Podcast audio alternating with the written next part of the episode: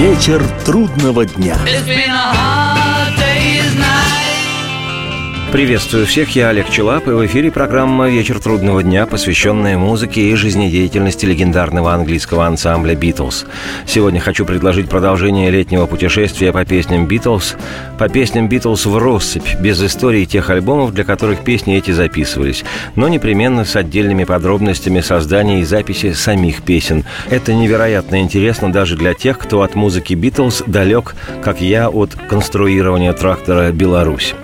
Начнет сегодняшнюю часть путешествия песня с вышедшего первого июня тысяча девятьсот шестьдесят седьмого года эпохального битловского альбома «сержант Pepper's Lonely Hearts Club Band», оркестр клуба одиноких сердец сержанта Пеппера. Песня называется «Getting Better» – «Становится лучше» или «Меняется к лучшему». Песню эту автор ее каркаса Маккартни Пол не исполнял после записи альбома тридцать шесть лет. И лишь во время мирового тура две тысячи третьего года, когда он впервые вышел на сцену в нашей стране, Пол сыграл и спел о том, что все лучше и лучше. В песне на эту маккартниевскую фразу откликается Джон Леннон «Хуже и быть не может». I used to get mad at my school. The teachers that taught me weren't cool. They're holding me down, turning me round, filling me up with your rules. I've got to admit, it's getting better, a little better, all the time. I have to admit, it's getting better, it's getting better. Since you've been mine, we used to be angry young man. We hid in the head and the sand. You gave me the word, I finally heard. You're doing the best that I can. I've got to admit, it's getting better, a little better, all the time.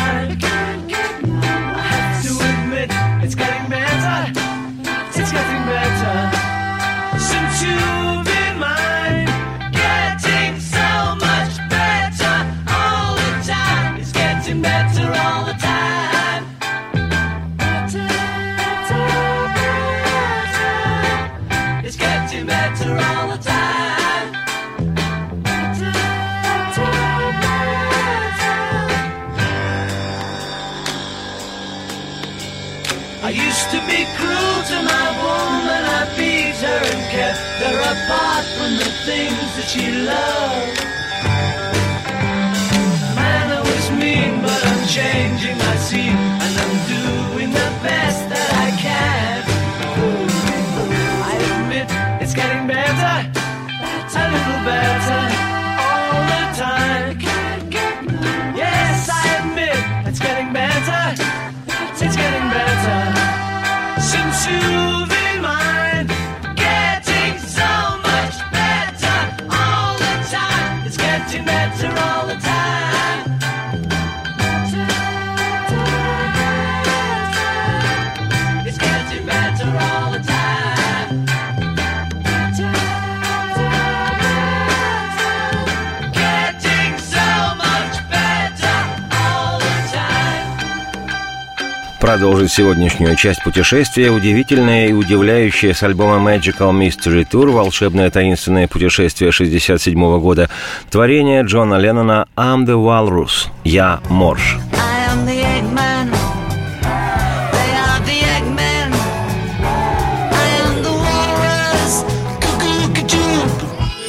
Песня «I'm the Walrus» – особая статья в творчестве Леннона, а потому о ней разговор сегодня и особый, и подробный. Джон считал «I'm the Walrus» одной из своих творческих удач. Вещь эта в числе его любимых песен, которые были им написаны в составе «Битлз». Как сказал однажды, семь лет спустя, уже в семьдесят четвертом году сам Джон, цитирую, «Она одна из моих любимых, во-первых, потому что эту песню написал я, а еще потому, что в ней полным-полно фрагментиков, которые будут интересны слушателям даже даже через сто лет. Цитате конец. Честно говоря, назвать «I'm the Walrus» песней сложно. Это скорее композиция, психоделическое полотно, сотканное Ленноном из самых разнообразных, зачастую между собой не связанных звуков и образов. Достаточно вслушаться в заглавную мелодию. В запевных ее частях звучат только две ноты, имитирующие вой сирены. Не то скорой помощи, не то пожарной службы, а то и полиционерской машины.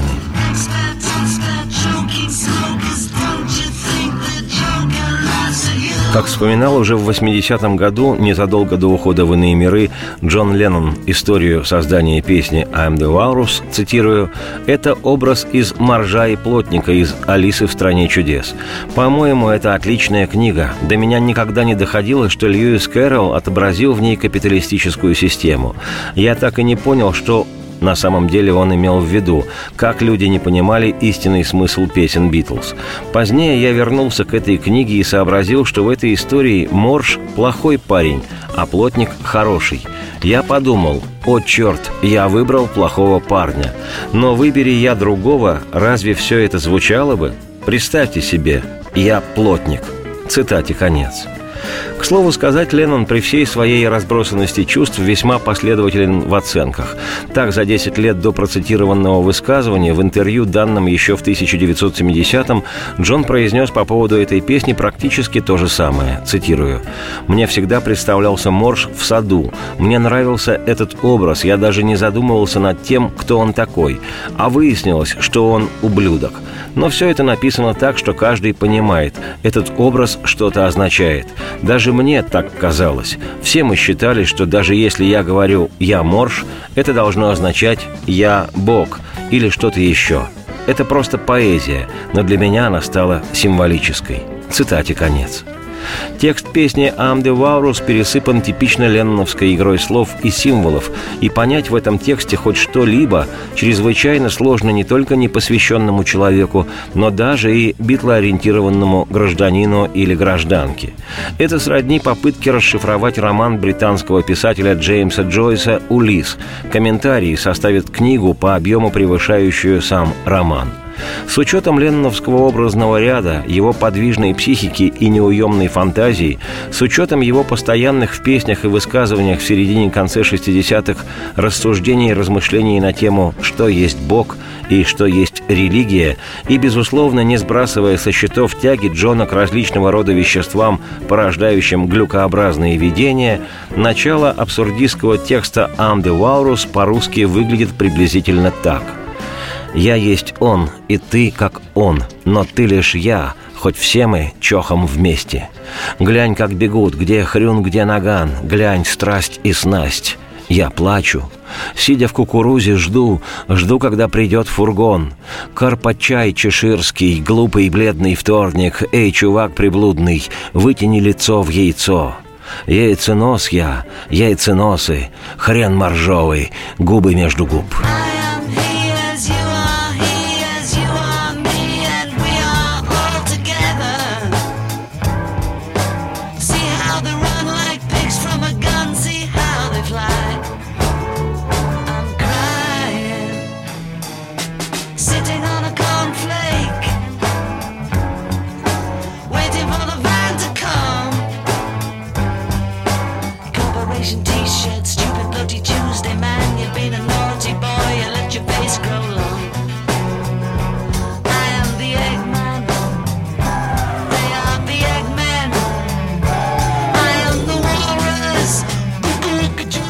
«I'm the Walrus» стала для самого Леннона одной из нескольких его самых значимых песен времен «Битлз».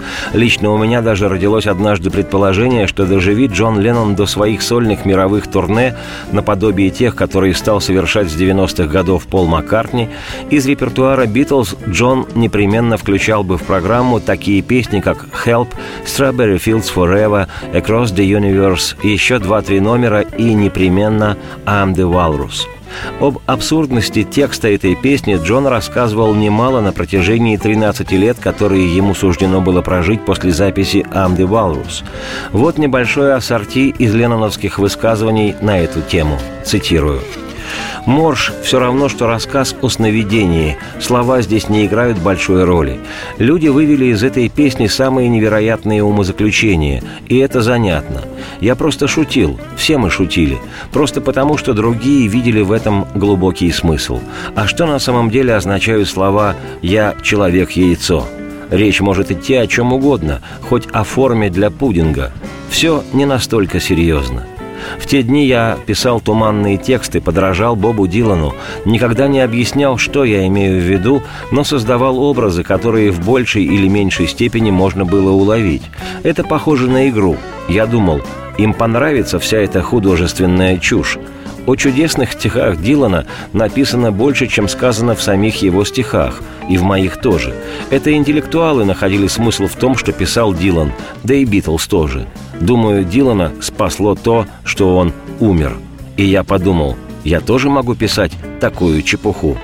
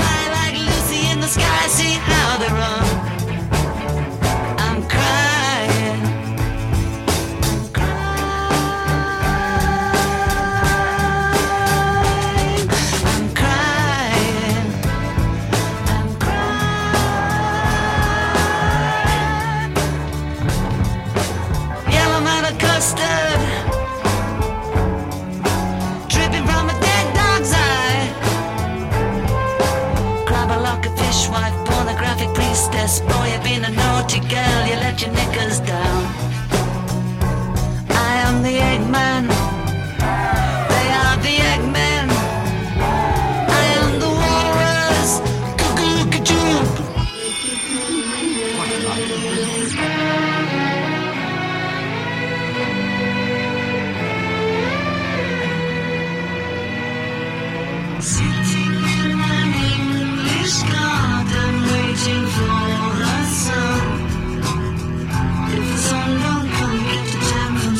in the English rain.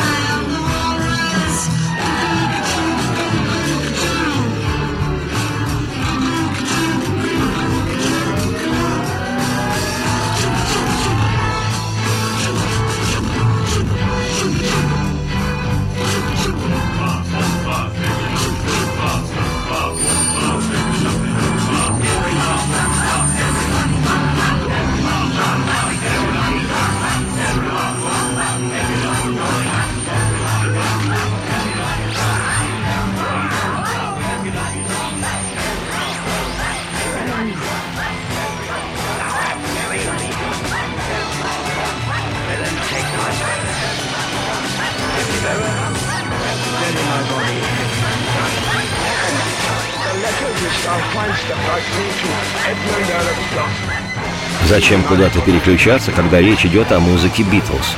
Через два-три вдоха последует продолжение программы. Выдох вслух. Вечер трудного дня. Меня зовут Олег Челап. Это программа «Вечер трудного дня», посвященная музыке и жизнедеятельности легендарного английского ансамбля «Битлз». Сегодня у нас летнее путешествие по песням «Битлз», и продолжит его также с альбома «Magical Mystery Tour» песня «Hello, Goodbye».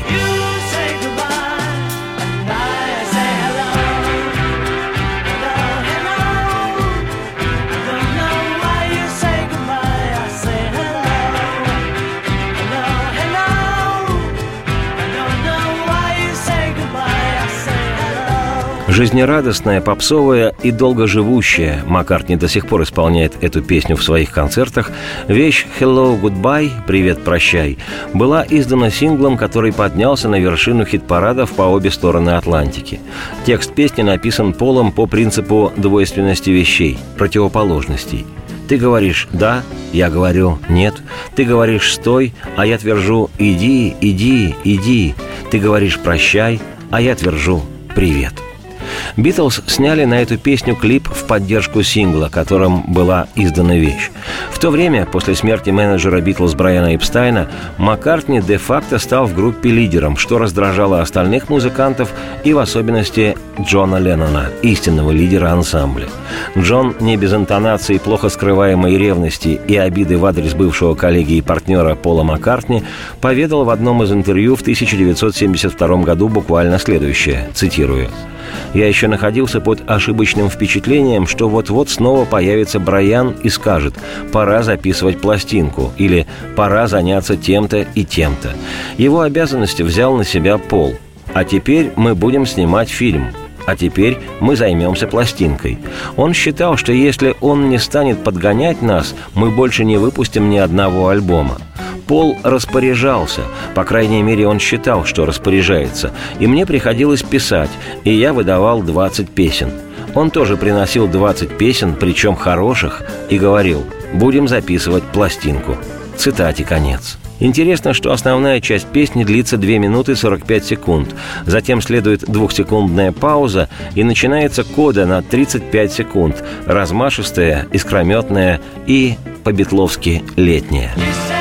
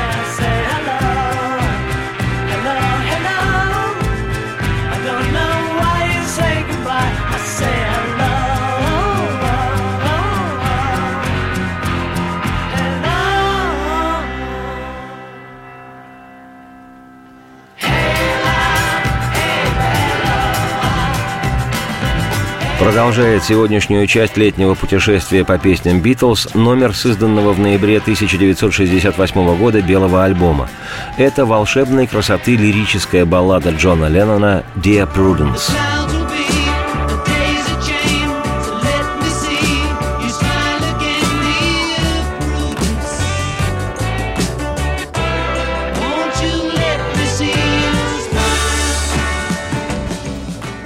Название песни «Dear Prudence» переводится как «Дорогая Пруденс». Пруденс в данном случае имя девушки. История создания песни восходит к февралю шестьдесят восьмого года, когда Битлз вместе с женами и подругами отправились постигать основы медитации в местечко Ришикеш, что в Индии, в ашрам, лагерь духовного наставника Махариши Махеш-йоги. Этот призабавный персонаж рассказывал битлам, как надо правильно слушать шум летящего в пропасть камня. Помимо «Битлз», в лагере том в то же самое время пребывали Майк Лав из американской группы Beach Boys, удивительный шотландский интеллектуально оснащенный музыкант Донован Лич, которого многие посвященные ошибочно считают британским ответом Бобу Дилану, и некоторые другие известные или просто значимые деятели поп-культуры того времени. Были в Ришикеше в одно с «Битлз» время и американская актриса Миа Фарроу и ее сестра Пруденс. У Пруденс Фарроу при виде Махариши Махеш-йоги от радости взабу дыханье, и девушка по предложению духовного наставника как начала медитировать, запершись в своей хижине, так, войдя в состояние божественного экстаза, не выходила не только из этого состояния, но и из своей хижины. Спустя какое-то время народ, населявший лагерь, заволновался всерьез. «Где девушка?»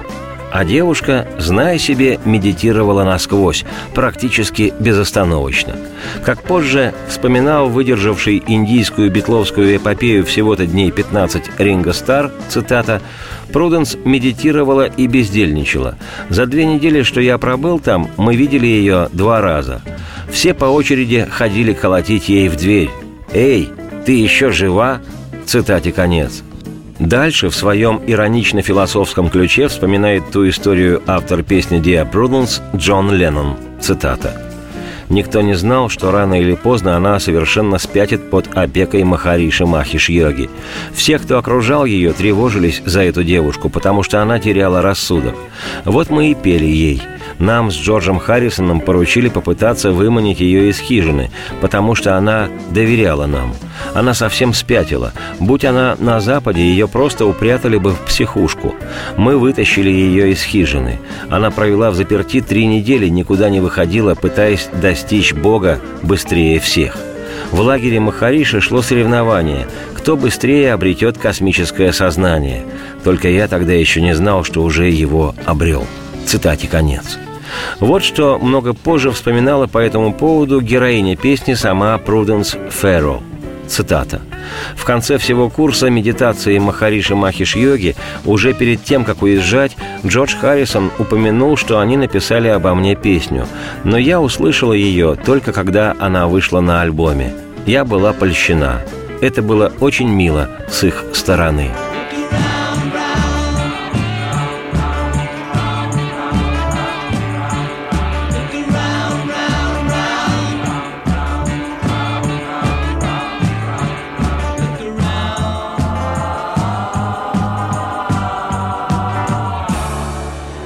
Арпеджиальному звукоизвлечению, по-простому говоря, технике гитарного перебора, в этой песне Джона Леннона научил шотландский волшебник-музыкант Донован Лич.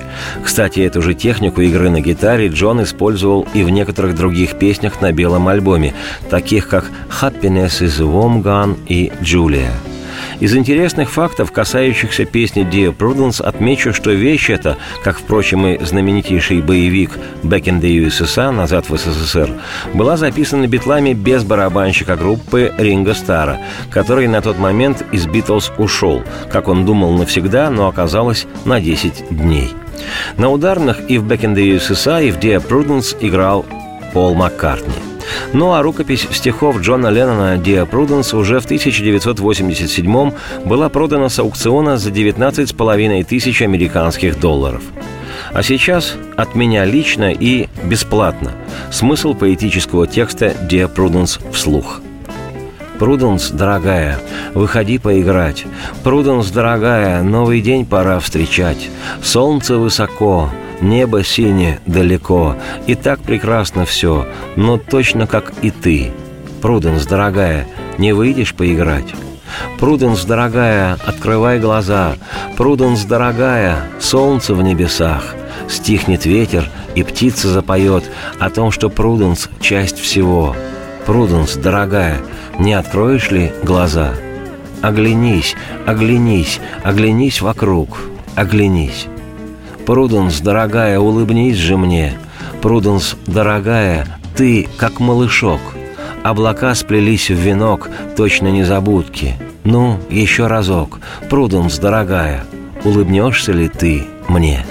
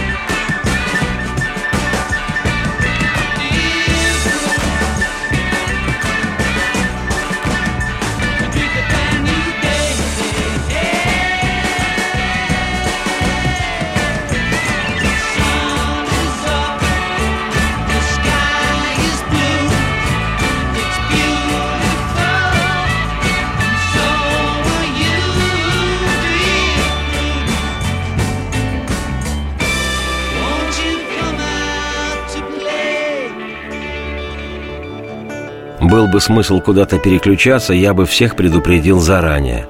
Но ведь здесь речь идет о музыке «Битлз». Так что не переключайтесь, два-три обязательных дежурных вдоха, и последует продолжение программы. Выдох вслух. Вечер трудного дня.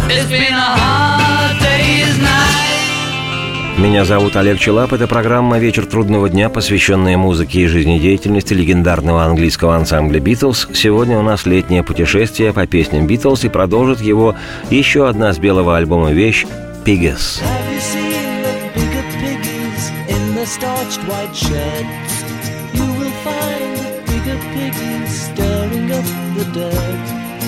Always have clean shirts to play around with. С битловского белого альбома песня «Piggies» – «Хрюшки» или, учитывая ее социальный контекст, «Свиньи». В шестидесятые и семидесятые годы словом «пик» на языке контркультуры обозначались представители эстеблишмента, политики и вообще все, как их называли, буржуи или жирные, ну и, естественно, полицейские, защищавшие эстеблишмент. Автор песни «Piggies» – самый младший из участников «Битлз» гитарист Джордж Харрисон. Несмотря на то, что «Битлз» решили записать эту харрисоновскую песню лишь в конце шестьдесят восьмого года, Джордж начал сочинять «Piggies» еще в шестьдесят шестом, тогда же, когда написал песню «Taxman» – «Сборщик налогов», открывавшую битловский альбом «Револьвер». Обе эти песни довольно сильно различаются в музыкальном плане, но схожи по своей социальной тематике. И как в позднесоветское время жонглировали расхожими штампами отечественные музыкальные критики в своих рецензиях на западные альбомы, основная тема песни «Piggies» – жадность, превалирующий денежный интерес и классовые противоречия. «Видел ты, как поросята ползают в грязи, и для этих поросяток портится вся жизнь, если им не поиграть в грязи. Видел повзрослей свиней ты в белых накрахмаленных рубашках, у свиней, что повзрослее, поактивней грязь, в чистых тех рубашках поиграть. В их свинарниках все вместе, не волнует их все вокруг, в их глазах чего-то не хватает, что им нужно, лишь чертовски прихорошей порки. Повсеместно эти свиньи жизнь свиней ведут. Видишь, свиньи жен своих свинячих на обед ведут. Вилки и ножи схватив, свиньи жрут бекон».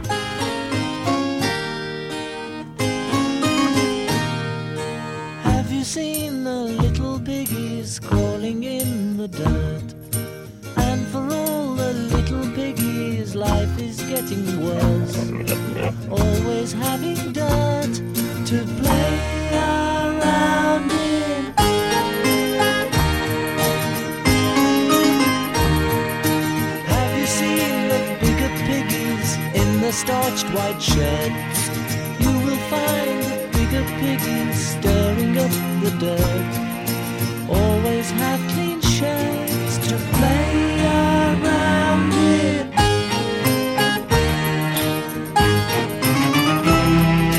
In the skies with all the backing, they don't care what goes on around.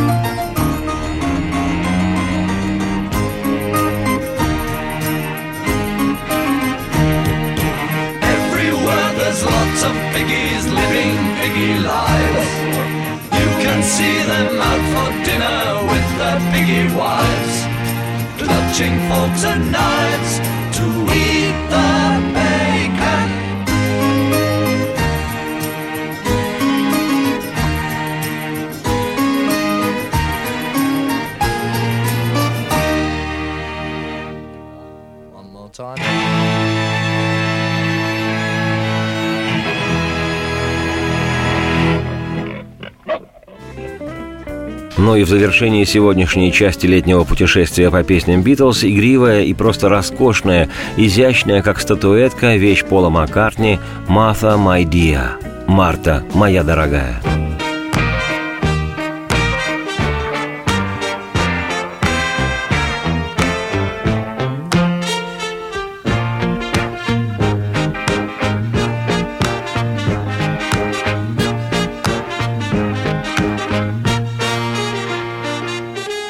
Некоторые поклонники «Битлз» интерпретировали песню как любовное послание Маккартни к его в то время девушке, очаровательно рыжеволосой актрисе Джейн Эшер, на которой еще в шестьдесят восьмом году Пол планировал жениться. Они были даже прилюдно помолвлены, правда, потом помолвка расстроилась. Может, расстроилась также и очаровательно рыжеволосая актриса Джейн Эшер, и даже, не исключено, сам Пол Маккартни. Но виду он не подавал. Довольно скоро Пол пригласил в свой лондонский дом американскую девушку, фотографа из мира рок-музыки Линду Истман, которой вскоре суждено будет стать Линдой Маккартни. Но речь сейчас не о том. Как гласит известное русское выражение, «пообещать жениться еще не означает жениться». Вот Пол Маккартни в шестьдесят восьмом году уже вовсю исповедовал философию русских изречений. Но я вернусь к песне «Martha, my dear». На самом деле Пол посвятил свой блистательный опус не женщине, любимой собаке Марте, по-доброму косматой, большущих размеров, белогривой староанглийской овчарки породы Бобтейл. «Дорогая моя Марта, хоть и трачу я все дни свои на разговоры, помни же меня, пожалуйста, любовь моя, и не забывай меня, о Марта дорогая. Оглянись же добрым взглядом, взглядом тем, что ты увидишь. Мы с тобою друг для друга, девочка моя, глупышка Марта». Как признавался в одном из интервью сам Маккартни, цитата, «Марта была мне очень дорога. Помню, как Джон удивился такой сильной любви к животному и сказал, «Я никогда раньше не видел тебя таким». Я тогда подумал, «И не увидишь». В таком настроении человек может быть только когда он играет с собакой, а она была очень ласковой. Сама песня что-то вроде признания в любви, хотя и немного абстрактная. И пусть эта песня кому-то покажется посвященной девушке по имени Марта, но на самом деле она про собаку. И поверьте мне, наши отношения были вполне платоническими. Цитате конец. Примечательно, что Маккартни, у которого в детстве никогда не было собаки, завел щенка в шестьдесят шестом году, вскоре после покупки собственного дома в Лондоне на Кевендиш-авеню, в нескольких минутах ходьбы от студии Эбби Роуд, где «Битлз» записывали свои альбомы. Марта прожила шестнадцать лет, и не стало ее только в тысяча девятьсот восемьдесят втором году. Изначально идея мелодии песни «Martha, my dear» возникла у Пола во время занятий на пианино в качестве упражнения. Маккартни в ту пору, будучи уже всемирно известным битлом, весьма активно осваивал в свободное время белые и черные клавиши. Вот еще один из фрагментов интервью, в котором Пол рассказал о песне «Martha, my dear». Цитата. Когда я учился играть на пианино, мне было интересно, насколько хорошо я смогу освоить инструмент. Песня «Martha, my dear» началась как простое упражнение, которое нужно было постигнуть на уроке. Мне было довольно трудно ее разучить, нужно было играть в две руки, как небольшой эпизод из пьесы. Я даже помню, как кто-то удивился, что я смог так сыграть, потому что на самом деле песня по сложности исполнения выше моего уровня. Но тем не менее я ее написал как что-то более сложное, чем то, на что я способен.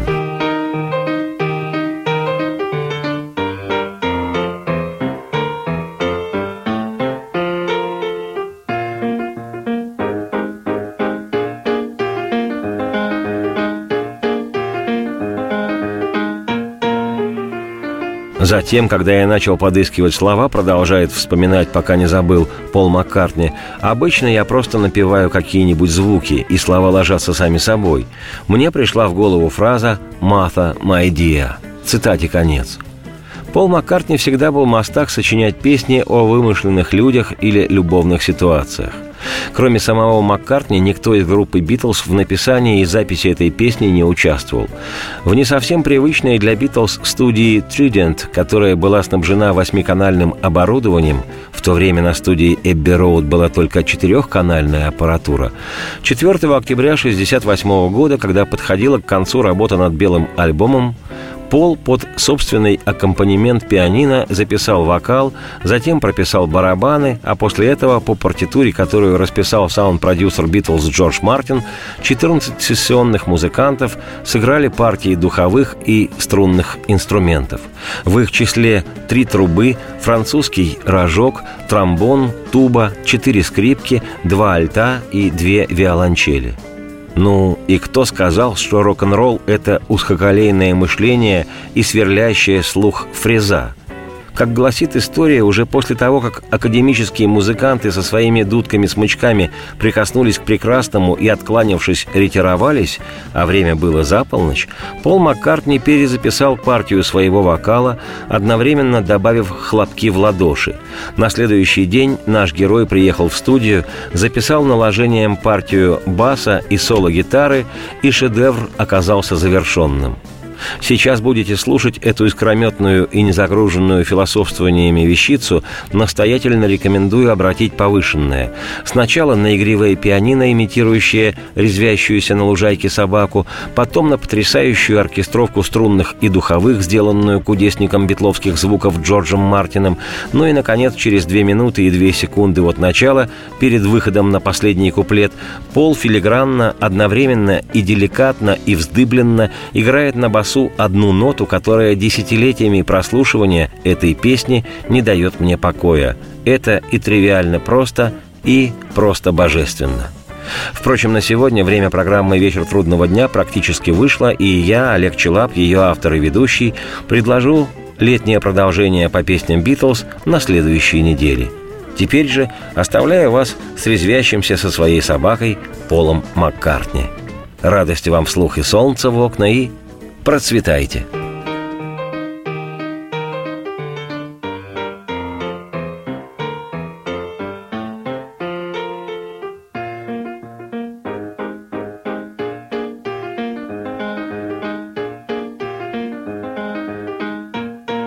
Martha, my dear, though I spend my days in conversation, please remember me.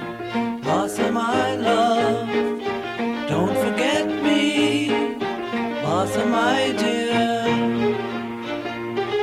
Hold your head up, you silly girl, look what you've done. When you find yourself in the thick of it, help yourself to a bit of what is all around you, silly. Take a good look around you.